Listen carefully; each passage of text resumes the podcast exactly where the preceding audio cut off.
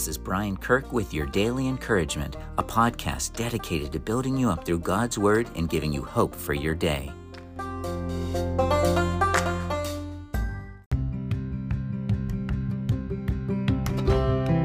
Hey guys, it's so good to be back with you this morning. Hey, the name of the podcast today is Being Made Holy Sanctification. So let's break that down.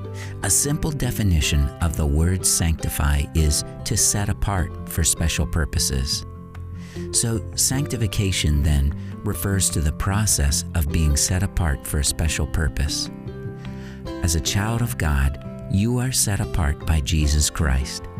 You are made holy in God's eyes through Jesus Christ, and a process has begun in you that will never end. It's a process that God faithfully ensures will occur. Consider 1 Thessalonians 5 23 to 24. Now may the God of peace make you holy in every way, and may your whole spirit and soul and body be kept blameless until our Lord Jesus Christ comes again. God will make this happen, for he who calls you is faithful. Some observations. God is a God of peace, and He wants you to have His peace that He gives. His Holy Spirit indwells you as a child of God, and He will give you that peace. Secondly, God's purpose is to make you holy.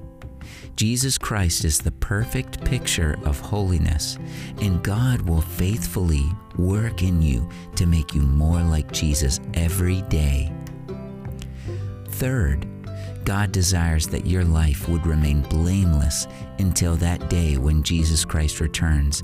And here's the wonderful and amazing truth God will make that happen. He is the faithful one. He is the one who even called you into relationship with himself. John 6:47 teaches us. He initiated and began the whole process of salvation in your life, of you coming to Christ and He will continue to work in you every day to make you more like Jesus. That's the process of sanctification. So that's being made holy. Would you pray with me today? Lord Jesus, thank you that you are faithful. You're the one who called us into relationship with you, and you are the one that continue to make us holy. Lord, help us to continue to get over our failures to get over the times that we sin against you. Let us agree when we do that and, and turn from it and receive your cleansing like we talked about from 1 John 1 9. And Lord, thank you that you love us. Thank you that you're a father that does not beat us down, that you're a father that does not leave us when we fail but rather you draw us. You're always seeking to draw us back to you. You're desiring relationship with us. You love us so much Thank you, Lord. How can we ever thank you enough? And we pray that we would be full of your Spirit today and that you would help us to see that process you're doing in us, where you're drawing us to be made holy, where you're maybe drawing us to, to understand our sin. And you're teaching us how to walk with you, how to grow in you, how to be strong in the Lord. We love you and we praise you and we commit our lives to you today. In Jesus' name, amen.